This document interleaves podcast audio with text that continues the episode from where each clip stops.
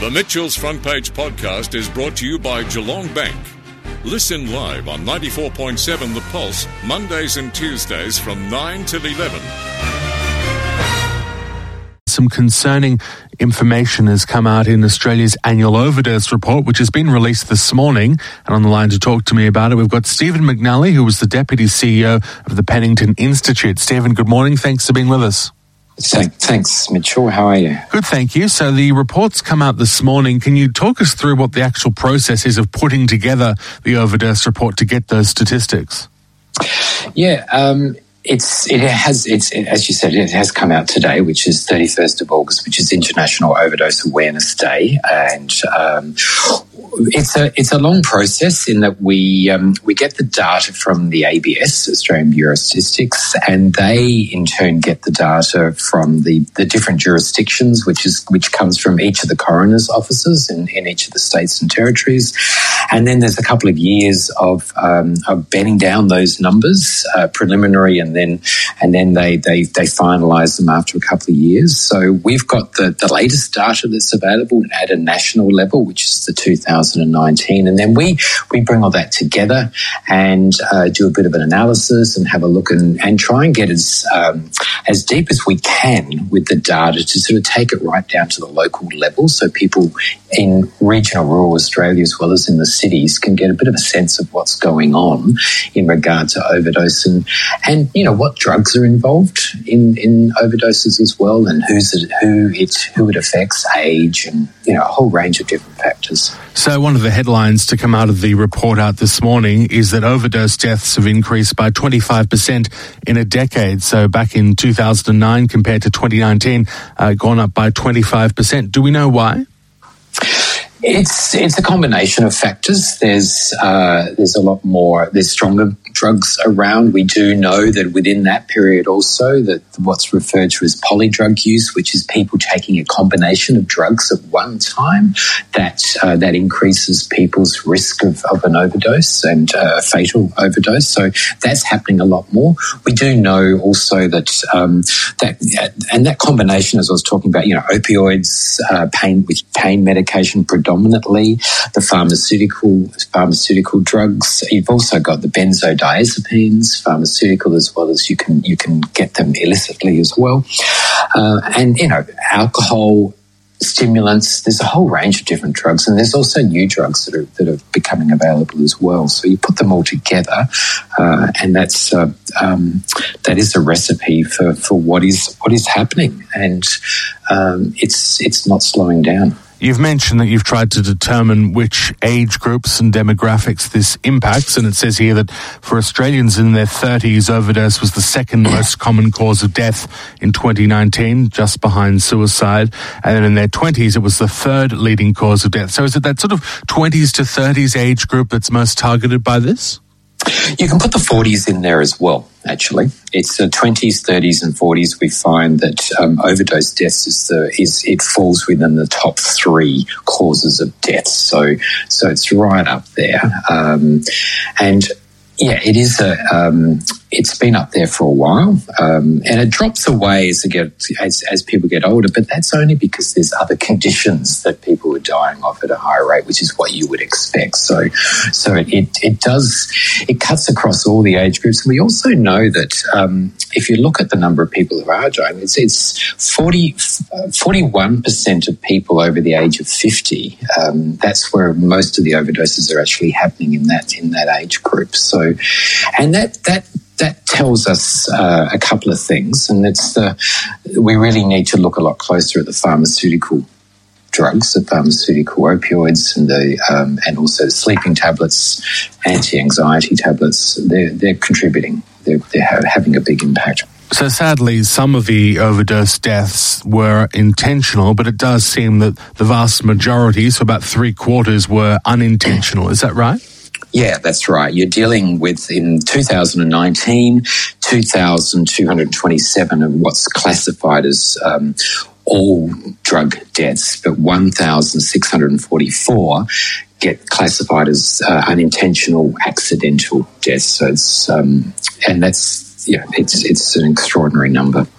So, what do we do about this? What's the response, and what would you like the response to be to these statistics which have come out this morning?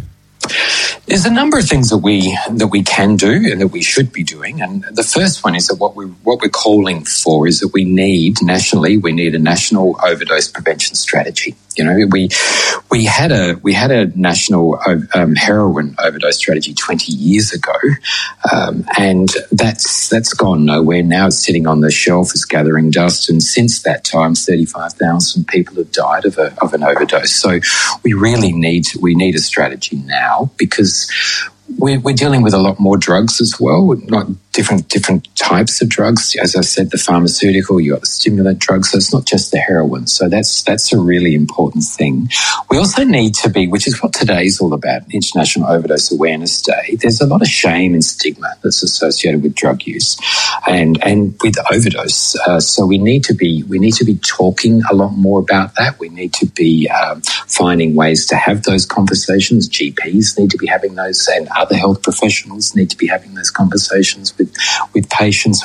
We need to be getting we need to be getting naloxone, which is a medicine that reverses an opioid based overdose. You know, we have this medicine that can do this that, that can reverse an overdose, and we need to get that out a lot more. The the federal government is um, they're trialing, they're, they're running a, a, trial still in its third year, and that trial for naloxone, it's being run in Western Australia, South Australia, and New South Wales. You know, three years of doing that's time that that was done nationally. So there's some really concrete things that we can and we should be doing nationally.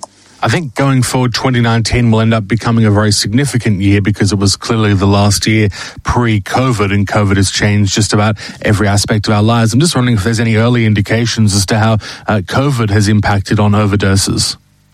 Yeah, well, I mean, it, it, it is very early, but we do know from other studies in regard to drug use and and COVID that um, supplies have been um, disrupted.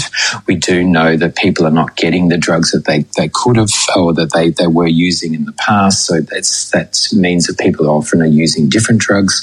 Um, people's level of tolerance is dropping because of that. That they can't um, they can't use they can't get hold of the drugs that they normally use. Um, this is, I'm talking predominantly sort of the illegal, but also you know treatment, access to treatment, the number of beds that are open at the moment. Um, all you know, there's all all of these factors have been um, have been uh, increased because of COVID. So risks are risks are going up. And I think we're going to see that in, in you know, a couple of years' time when the data comes out, we are going to see a, an increase. So the call to government is to have this national overdose strategy, but for the average people out there listening now that don't set any policies but just have impacts on their own lives, what's the message to them? How can they help with preventing overdose?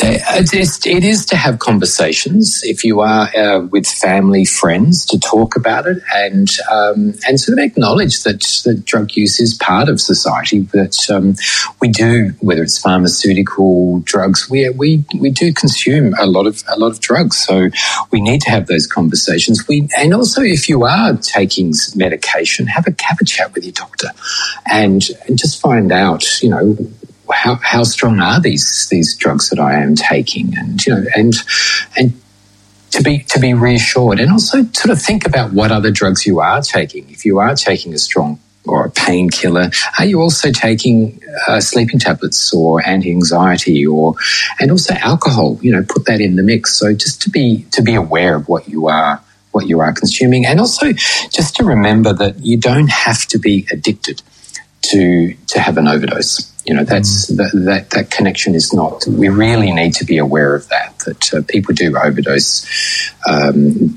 yeah, experience a drug overdose even if they're, they're, they're not addicted. And the concern does seem to be the cocktail of drugs, as you mentioned, the fact that people are taking a lot of drugs together at the moment, it seems.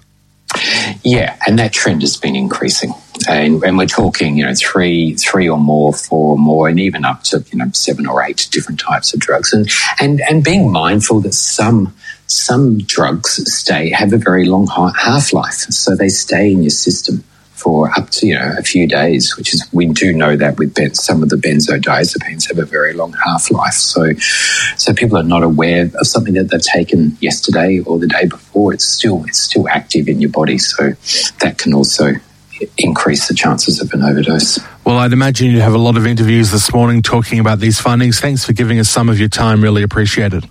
No worries, Mitchell. Thank you for your time. Thank you. Stephen McNally with us there, the Deputy CEO of the Penington Institute. The Mitchell's Front Page podcast is brought to you by Geelong Bank. Listen live on 94.7 The Pulse, Mondays and Tuesdays from 9 till 11.